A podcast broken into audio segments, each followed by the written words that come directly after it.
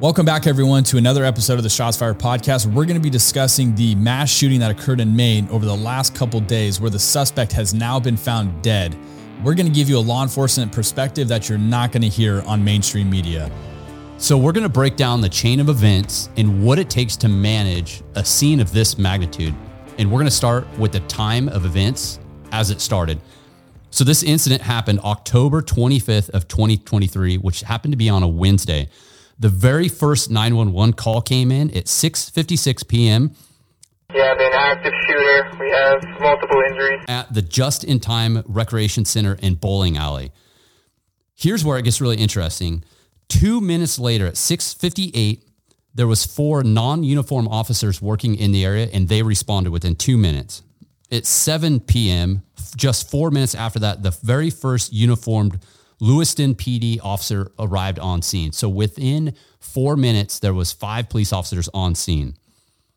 At seven oh eight, eight minutes later, uh, the shooter has left and has gone to the second location, to the Schminigan's Bar and Grill, where he opened fire there. That's the first call that came in at that location. And at seven thirteen is when the first officer arrived to that location. We should note that the officers were at the first location and then had to divert from that first scene to the second location. And that's what the little time delay uh, uh, in response was for those officers getting to that location. This is where I think the the law enforcement agencies and Lewiston Police Department did a phenomenal job in, in, with their communication, because at eight p.m., which is one hour and four minutes after the very first nine one one call, they released the photos of the suspect, which to me is absolutely impressive how fast they were working. At eight oh nine p.m., nine minutes after that, the state of Maine ordered a shelter in place for uh, for their citizens in that community, which in itself is is very impressive, very fast communication. At eight twenty-six, seventeen minutes after the first call, the neighboring cities put their their community into lockdown as well to protect those citizens.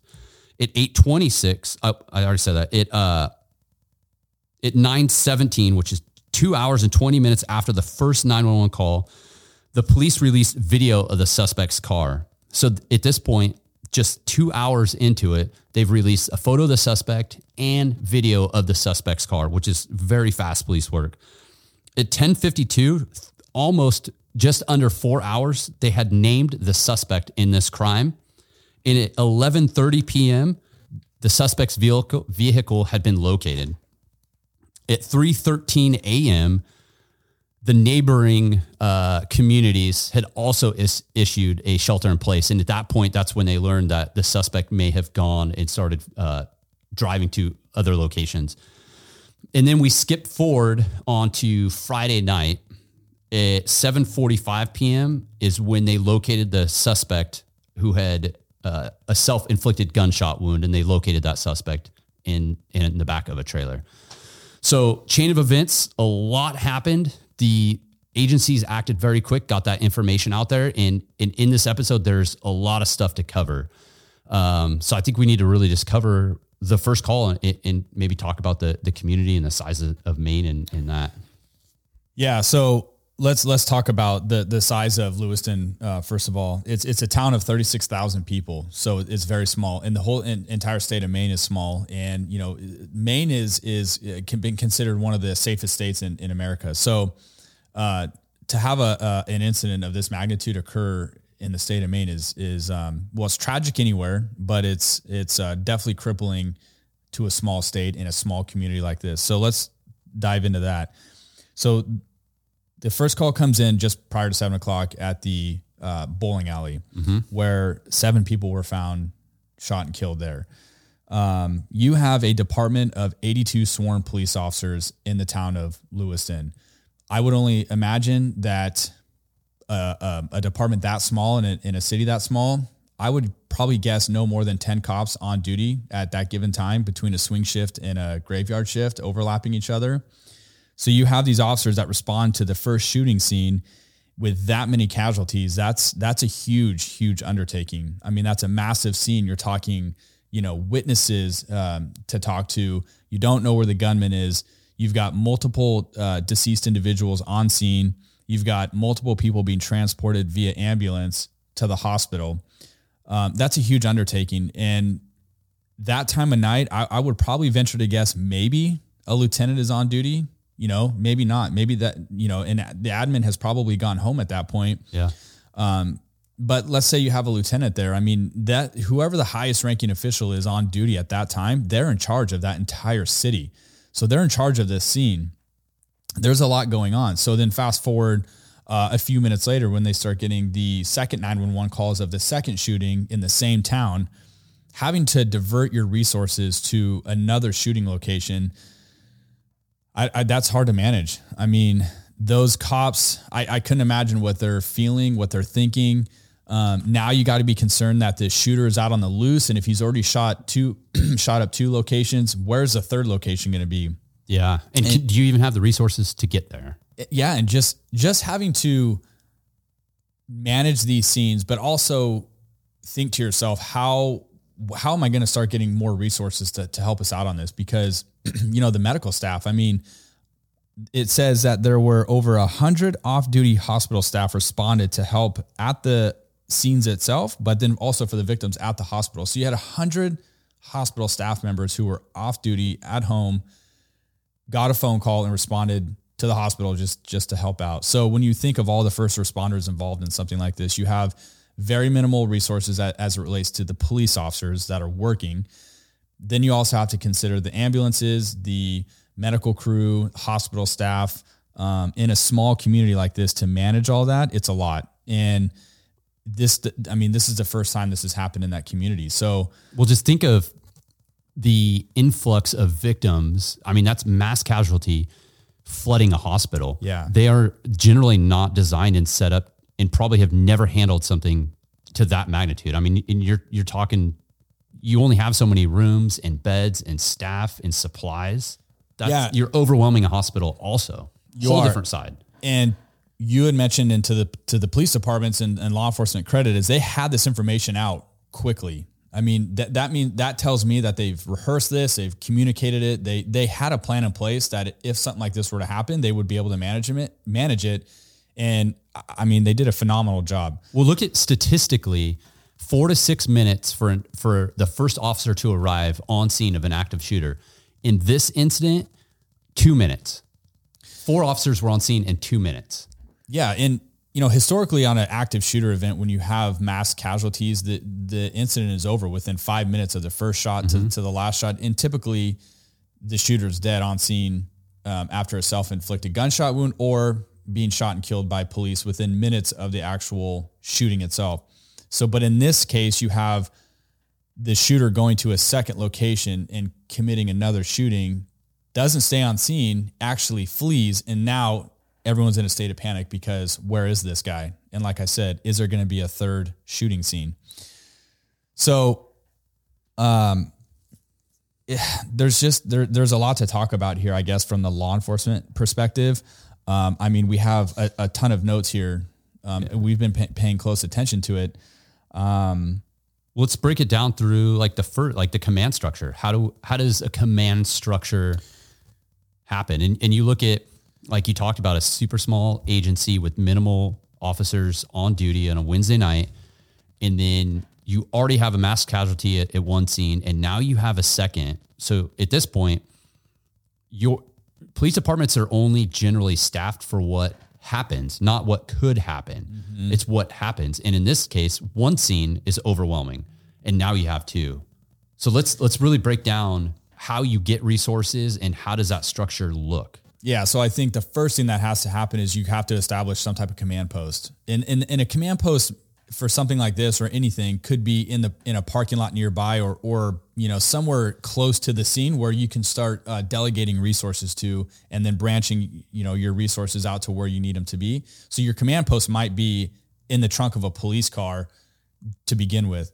Uh, from there, I think you're, as this thing grows and you're, you're getting more resources coming in and you're making phone calls, Uh, you're obviously, you're going to transition your command post probably to a, a separate location where it can manage and host a lot of different people. Uh, because in this case, I mean, multiple state uh, resources and SWAT teams and officers responded. You've got multiple federal agencies that responded to the scene. Um, you, you have to be able to have a location where you can house all those people and be under one command, uh, so that everything isn't just super chaotic and people are doing what they want to do. And the reason for that is you have to systematically put people in place where you want things either searched, um, you know, looking for evidence, you're looking for the bad guy, you're trying to figure out who this person even is. Um, and then all these tips are filtering in, and how are you going to manage all that? So you have to have something in place to, to be able to, um, to manage all that. And so I think the command post and the structure of all this plays a huge vital role in this successful outcome of, of a situation like this. I, I, I think if it's not done right, um, things like this tend to fall apart, and then it just, you're just adding more confusion to, to the situation. So again, I thought, I thought they did a, just a freaking fantastic job of getting all of that set up really early on and being able to get to delegate the resources. Um, in the press conference, it said that during this whole chain of events that uh, dozens of search warrants were executed um, throughout this whole process. And what I want people to know is when you read that, you, you just think that these cops went to a location and searched, you know, wherever, whether it was a home, the family's property, whatever. Um, there's a lot that goes into a search warrant, and those take a lot of time. For one search warrant can take a couple of hours at a minimum. So I think the important thing for people to understand too, from our perspective in law enforcement, is just the amount of time that goes into every little thing involved in this whole thing, up to, to include a search warrant. I mean, you're talking about dozens of cops sitting in an office at a computer, just typing away as fast as they can, to then get that off to a judge, to get a judge to sign the search warrant, and then getting a team together to go execute that search warrant, you know, safely as possible. So there's planning involved in that. There's operation planning involved in it. There's um, the initial um, authorization of the search warrant by whoever wrote them, the detectives. There's a lot that goes into that. And so Um, j- just the amount of time I think spent on the, the little things that aren't talked about is, is so big in the, in how this whole thing plays out. Well, there's a lot of logistics it, and you talked about having your command post starting at your car. Well, that is going to move. And then you're going to move to a lo- large location, like you said, where you can house all those people. But this isn't just like a, a twelve hour call. This went on for multiple days, and it's going to continue. And that command post is going to stay in that position, and it's going to slowly dissolve. But you have all these other agencies, the feds, different states, local agencies, all have their own command structure as well. But then from, from our perspective, you have those officers that are out there working for long hours, and they don't want to go home. No one ever wants to say, I want to go home and t- go to bed. So you have to have logistics saying, this team is done working. You've already worked X amount of hours. You're done working. You're going home. But now you have to fill that gap with another resource. Yeah. And then, then you talk about sleep, but you also have like food. You have to bring supplies in. You have to provide food for people. You have to provide drinks, water, different storage, paperwork, computers, like all that stuff has to get set up. It's not like just, oh, you walk into an office. All that stuff is brought in. You talk, there's mobile command instant uh, uh, mix, like mobile instant command centers or semi truck and trailers that have mobile command posts like the F B I has, and they can drive that up and they have that set. But you're talking about all that communication, and you have to have somebody at the top of that. And for this case, his name is Mike Sa- I'm going to botch this, but Sawchuk. He's the the state of Maine's public safety commissioner. Not every state has a public safety commissioner, but the, the state of Maine does, and he's He's appointed by the governor, and he is basically the one that would run major incidents, and this being one. And he has a really interesting background. We'll we'll, we'll take thirty seconds on this, but he's a retired police chief from uh, the state of Oregon, Oregon in, yeah. in Portland, uh, where he was a chief in two thousand eleven and then came over here, and now he runs that. So you have someone that has has all the police knowledge and background, and his career is quite um, diverse in law enforcement, and now he's he's heading off of this. It's amazing, and no wonder this whole system was so effective, and in their timeframes were so fast. So th- there's a lot of logistics. Yeah, logistically, it's a nightmare, and whoever's establishing each logistic for everything that you just talked about, there is somebody in charge for each one of those things, and that is your role, right? We talk about role and responsibility. I mean, that, that is your role logistically. So there, there's just so much involved in these, um, that, that people just, you know, they, they don't understand, or they don't get to see it, uh, behind the scenes. Uh, so let's talk about, um, you know, so three hours after the shooting, they end up finding his car, um, at the boat launch. And that's where the, um, that's where I think the manhunt really kicks off, and yeah, they have something to at least work off of. Right. So the, well, the, the second the, and it, you said how small of an agency is, and just think you have two mass casualties, two active shooter scenes in your city. The police chief was the second officer on scene to find that car. The police chief, like he's not at a, like he's actively searching. It shows how fast resources get depleted and his involvement with it, with his department. I mean, that's, that's commendable. Yeah, it it really is. And so, and, and you talked about the two crime scenes that are still happening. I mean, we talked about uh, C S I and kind of the involvement of managing a crime scene like that. I mean, th- what people don't understand is, is everything that goes into that. So for every person that goes into that crime scene past the, that yellow tape, is get is it's accounted for who they are, what time did they enter that crime scene, and then when they leave that crime scene, what time did they what time did they leave that crime scene, and then what exactly are they doing, what evidence is being collected, uh, you know, photographs. I mean, there there's a ton of involvement in processing one scene, not alone two. And then to take it a step further, you have all of these crime scene um, folks that are collecting all this stuff. That all of that evidence has to get booked somewhere. Um, so we can't forget about that as well. I mean, all of the C S I and evidence technicians and people that were out there processing these scenes, that's a lot of work and a ton oh, yeah. of hours.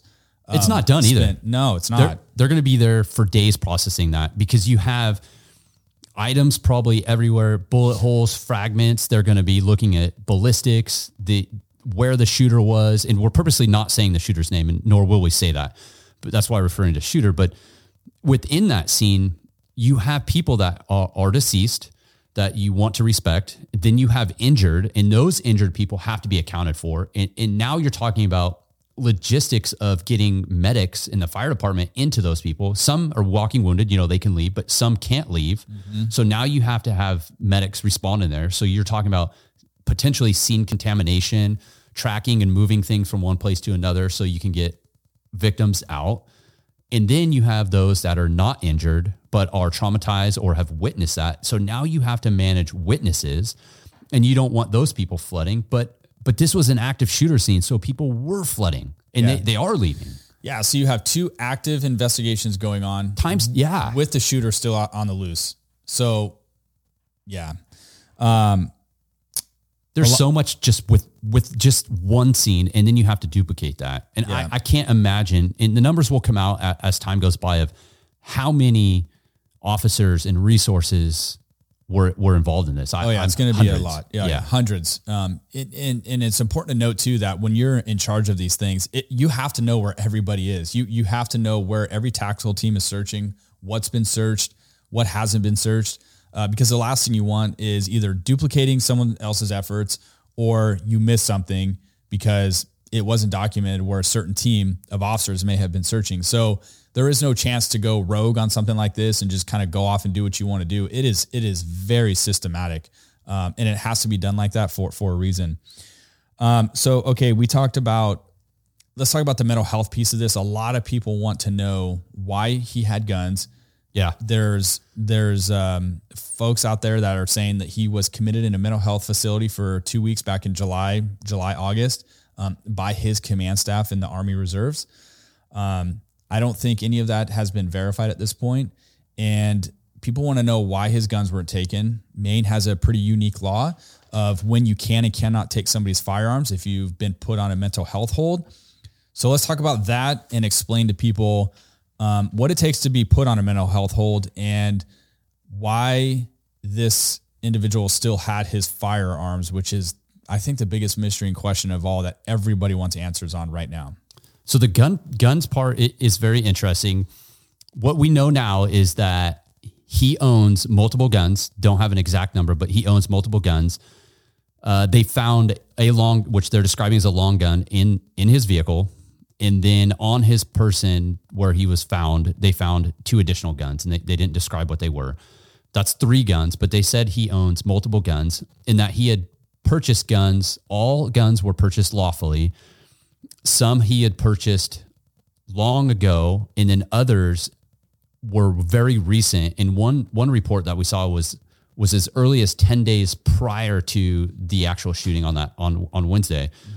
Which is the ten-day cooling-off period for, for buying a gun.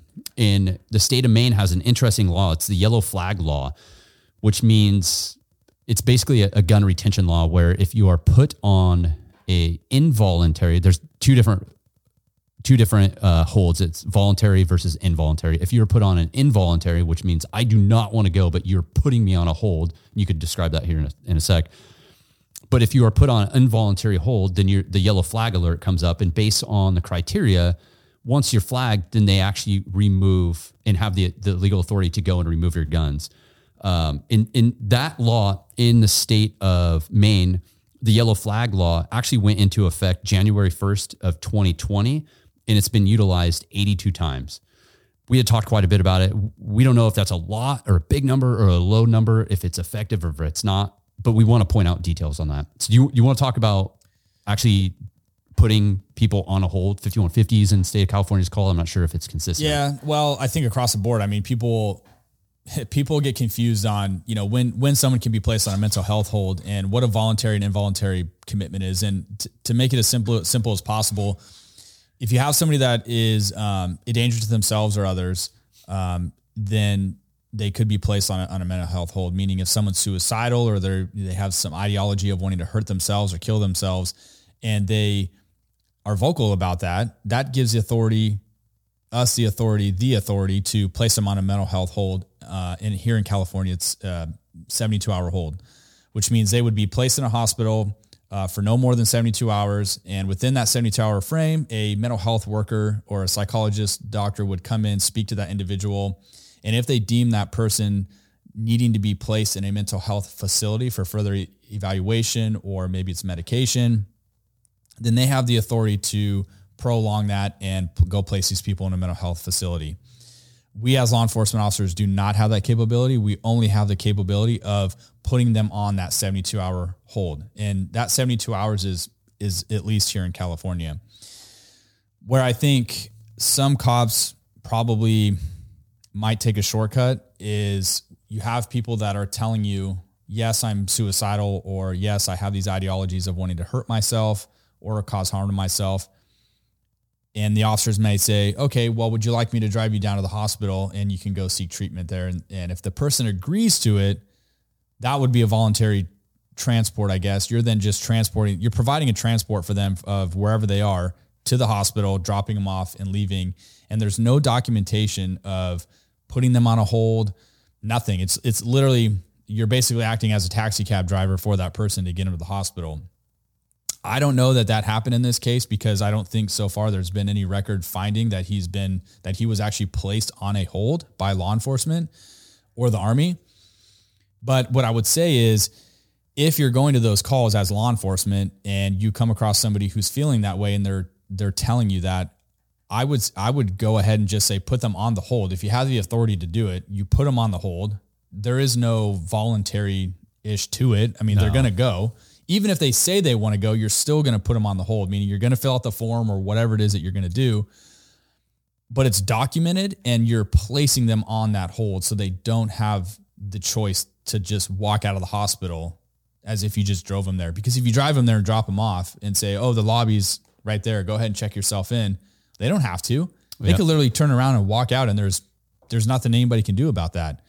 So I think that's the slippery slope of the whole voluntary and involuntary commitment on a mental health hold. Yeah, and that's what, in this case, the suspect, there's a lot of focus and a lot of media talk about mental health and all that, and, and family members have said that he was hearing voices and, and yeah. bad some bad thoughts, but So we know what, so we know based on that, we yeah. know that there was obviously a mental health component to this yeah, yeah. with him. We, we know that we, we already know that, that, that, you know, pot- potentially plays a role in this whole thing. Um, whether it's documented that he was put on the hold, and I and I guess we're talking about this because people want to know why the guns were taken. Right. Why did he have access to these firearms, and how was he able to go purchase these firearms days leading up to these shootings? Th- there's going to be have to there's going to have to be a, uh, an investigation involved in that, and whether or not he was placed on a hold, who put him on the hold, and look, quite frankly, if he was, and, and that comes out in the investigation and something slipped through the cracks where no one went out and seized his firearms or flagged him in a system where when he went and bought those guns, then someone's going to have to be held accountable for that. Yeah. That's, I think that'll be, that's part of the investigation piece that is ongoing, and it's yeah. going to be ongoing. And I imagine in, in months to come. We'll and I do like the response, you know, uh, a lot of reporters are asking that, and their response right now is they just don't have that information. And they're, that is one of the first things they're going to look into. Yeah. You know, because they have to. Yeah. Um, so they don't, they don't have any information to support that he's been on a put on a hold. I mean, that's, I think it's important to put out there at this point, and that he lawfully bought the guns. It's what's in that middle that the investigation is, yeah. is what we're going to find out at some point. Yep. And, uh, you know, there, a lot of politicians are, their first reaction to, to hearing this is, um, you know, the president came out and said that he's hit up Congress about, you know, sh- tightening, um, firearm laws. Um, you know, I, I don't, I don't know. Look, this isn't a political show, and we're, we don't get into that, but I don't know if, if, you know, just taking the guns away is, is the answer. I, I do think in America, we have a huge mental health problem, and these mass shootings are, are happening on a regular basis. And it, it almost seems like for every mass shooting that we have, correlating back to the suspect, there's a mental health piece to this. So I, I think we need to tighten down on the, on the mental health uh, stuff, and we need to start taking that more serious, I think. And I think states need to be more involved in putting more money into mental health hospitals and restricting people's access to firearms who, who are deemed mentally un- unstable. Yeah. And what's interesting about the mental health aspect is it extends beyond what people picture is crazy and, and suicide. Like, mental health does extend beyond that. And in one of the press conferences, they actually addressed that and said that there's a lot of first responders that have mental health um, concerns, but they don't even amount to like the yellow flag laws or to be taken away. So mental health, I mean, it, it expands all over, you know, yeah. It's depression, it's anxiety, all that. So it's not just, not just hearing voices, mental health expands beyond. And I think we get in talking about the mental health aspect is it's not just about the mental health of this suspect and what he was doing. Look at the chain of events that the mental health is going to play on those responding officers, the the first responders, the medical staff at the hospitals, the C S I teams that have to go in, photograph and, and, and uh, document all that, the crime scene or, or the evidence processing. Once evidence leaves the scene, well, it's got to go to a warehouse to get processed there and stored. The mental health of that and what they're seeing, it's a small community. A lot of people know people that know people that may have been there. Yeah. I mean, there's, this is massive. So the state of Maine did a phenomenal job already. And what they did is they set up two different uh, centers focus on mental health. And one center was for victims only. And that was if you were injured or if you were there or you're psychologically affected by that incident being there, they've set that up, and they've asked for the, the media to respect that and not to go there because they want people to go and get help and remain confidential. But the state of Maine has also recognized the mental health for the community. And they set up one across town at another location, actually the Ramada Inn Hotel, for anyone else that, that may be feeling that they need to see somebody. They've opened that up. So the, the state of Maine is already, is like, they're doing they're a great ahead job. Of the game. Yeah, yeah, for sure. They're ahead of the game. And they're also taking care of all, like you said, all the first responders that were involved in that. And, you know, we talked about all these cops that were there. I mean, those, those officers are working long, long hours. I mean, they're tired. The chief came out and said that he had to force a couple of some of his officers to go home or go to the station and sleep for a couple hours because these guys just didn't want to give up. You're trying to search for this person. So these things are such a, uh, you, you know, it's easy to watch it on T V and you just see these cops walking around, searching things and driving around in Bearcats and armored vehicles. And there, there's no way the media could ever capture the behind the scenes of this type of stuff. And look, I've, I've never personally been involved in, in, in a mass shooting like this. Um, recently we had an, an escaped inmate, um, from a local uh, jail around here in our community. And we were on a, you know, couple day manhunt for him. Um, so being a part of that, it, it just, it just wears on you. I mean, it's just tiring. It's, you know, the community is, was in lockdown. Schools were closed. I mean, you weren't allowed to leave your house. People were shutting, completely shutting all their lights off inside their house because they didn't want to become a target for this guy if he was out there in the community. I mean, I can only imagine for those um, two or two days that that was going on. Um, I think how terrified probably that community, community yeah. was. I mean, and, and knowing the suspect's background, being in the military. Yeah. A lot of people were concerned, you know, I mean, yeah. he knows how to use a firearm. Um, I, I think it actually said that he was a firearms instructor for the Army Reserve. So he knew what he was doing. Um, and anybody that knows how to handle a weapon like that, uh, that knows the damage it can do, that's in dangerous hands for mm-hmm. sure. So, you know, these cops that are out there searching for him in these wooded areas and, you know, anywhere, I mean, they're putting themselves at serious risk. He's armed with a rifle. Um, though, I mean, that's, that's dangerous. Yeah. He can take a, a shot from a very far distance if he's perched up somewhere ready to ambush, and there's not a whole lot you're going to do about that, you know? Yeah. So, thankfully, he didn't decide to do that. I guess uh, um, if there's one good takeaway, it's it's he did decide to go take his own life and not shoot it out with the cops or go harm or shoot and kill anybody else. But I don't know. that that's uh, this is a tragic event, and I think it's just this stuff is just happening way too often. Yeah. Let's talk about the tips really quick. Yeah, eight hundred twenty-one tips came in. Yeah, that's. I mean, that's, that's a lot. That's a lot. And every single one has to be vetted. Yeah. So of eight hundred twenty-one tips, I guarantee you eight hundred twenty-one of those tips were vetted. Yeah. Or verified. You're ta- So what it takes to manage that is an entire team to manage that. And, and I don't know the number of, but I can only imagine it's, it's a large team. And then you're vetting probably voicemails, emails, text oh, messages, yeah. phone calls. And, and think about those eight hundred twenty-one. There are going to be, I've, I know people that have worked tip lines and heard all the stories, but you know, there's people calling in tips that are nowhere where this incident is happening, mm-hmm. but someone's got to look into that. This a tip yeah. could come in three hours away. Someone's got to look at that. Then you're getting uh, people calling in tips that are like psychics or, or have, or what they feel they have like special powers and, and they're visualizing things because oh, there are departments that utilize yeah. those type of, um, I'm drawing ballistic. Yeah.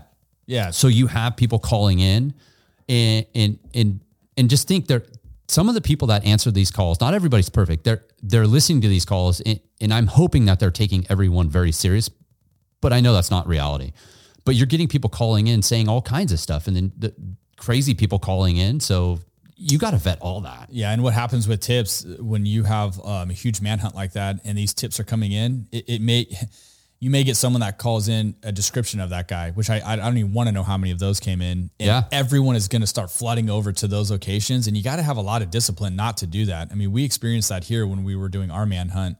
You would get a, a, um, a description of the suspect by a citizen. And it, it seemed like everyone wanted to just drop what they were doing and go running over there because they felt like it was credible, and it turned out not to be. So a lot of, uh, a lot of, um, well, tips drive. What's the word, word I'm looking for? Um, self-discipline yeah. comes into play on these because if you're assigned to search a certain area, that is where you're supposed to be and stay. Yeah. Not to squirrel off and go somewhere else because a tip came in. Yeah. So, you know, that stuff's coming out. I mean, I, I don't want to know how many possible sightings, uh, tips they got. I mean, I'm sure it was just endless. Oh yeah. So, Oh, well, and we do need to put, point out on the tips, the, the suspect's family was very helpful to law enforcement. Yeah. They, they, we have to put that out there that the, the suspect's family was very supportive of that. And, and in fact, the first three phone calls that they got, the police department got, was family members saying, this is who this person is. Yeah. So please, if you're out there and you're in that area, just recognize that the, the family is the one that really helped helped capture yeah, this. Yeah, I think they put a lot of puzzle pieces together and, yeah. and identified that it was their yeah. it was their family member involved in this. So, yeah. Well, Man. we we won't belabor this, but a lot happened in a very short amount of time. A lot of manpower, hours, resources, you name it, went into this. And and I do want people to know and understand that are not in law enforcement or involved in this type of world, um, just exactly what it takes to manage something like this, and that it's not as easy what you probably perceive to see on T V. Um, it's huge. And a lot of people suffer um, from incidents like this, right? Not only just the family members of the folks that are deceased, but the people that were there, the people that witnessed it, the cops that had to respond to it, all the first responders that responded that were involved in it, the medical staff. I mean, the list goes on and on of who is affected by by these types of events. Yeah, and we're giving our perspective of this, and the media is going to leave in a couple of days, and they're not going to cover the story anymore. They may no. do some, maybe the local media might highlight, but nationally, a couple of days, they're going to be gone and moving on to something different. But this call for that community in the, those agencies, that's going to be going on for a long time. Just simply that scene. Well, there's those two scenes, but those scenes are going to be active for days. And then once all the evidence is taken out, you have to clean that scene. So what the state of Maine was doing is they're saying, hey, we are not going to remove all the evidence and just turn this back over to the owners, which happens a lot. There's a retired police officer that owns a, a company, and I, I want to find this. Give me once. Um, oh, his, his he's a retired police officer. His name is Mike Howarin, and he owns the Trauma Service Cleanup Company out of Maine. And, and he, this guy has stepped up. He owns a, a trauma cleaning company, which means if there's blood or anything like that, his company goes in and, and takes care of that. He has volunteered his company and services to go and clean both those scenes. Wow. Which is awesome. I mean, that, that's, I mean, that's how you, that's, that's a community coming yeah, together. Yeah, that's a community coming together for sure.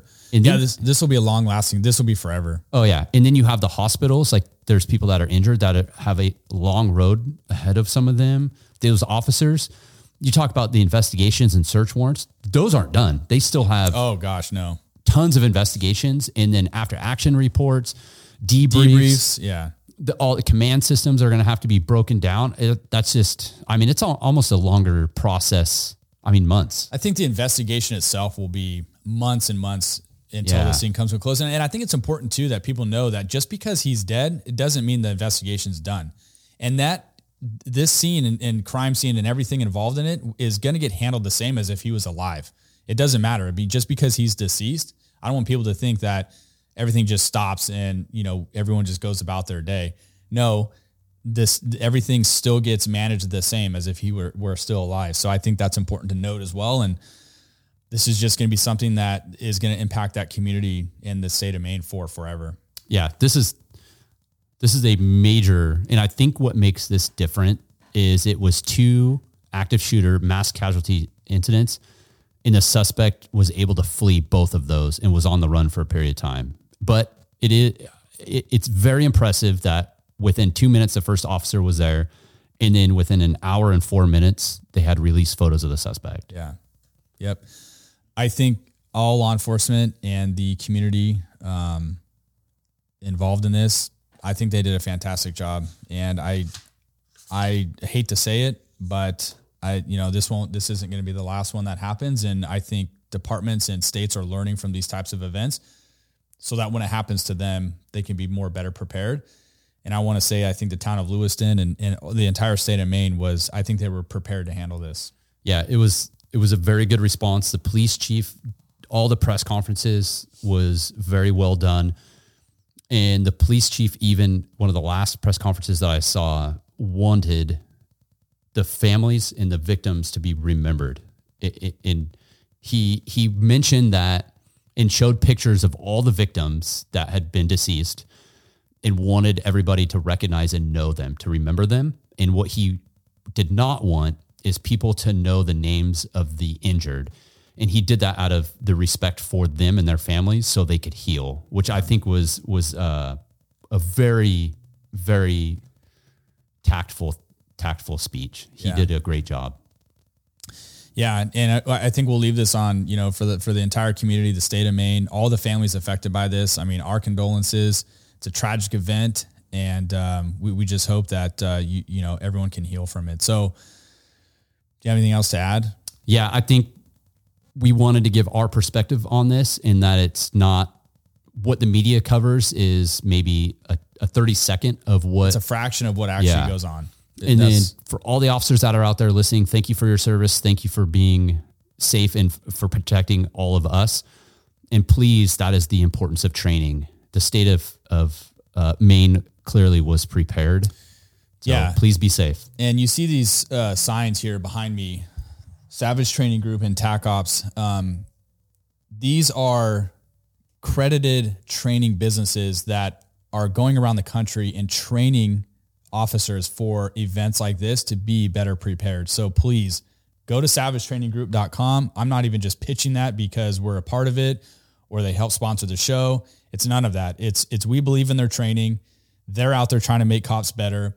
And what Scott Savage has done with that training group is phenomenal. And they were literally teaching an active shooter class in the state of Idaho and Boise when an active shooter happened at the mall while they were there teaching. So this stuff can happen where you work. It doesn't matter if you're in a small agency, a large agency, big community. It doesn't matter. This stuff is happening everywhere. We're seeing it.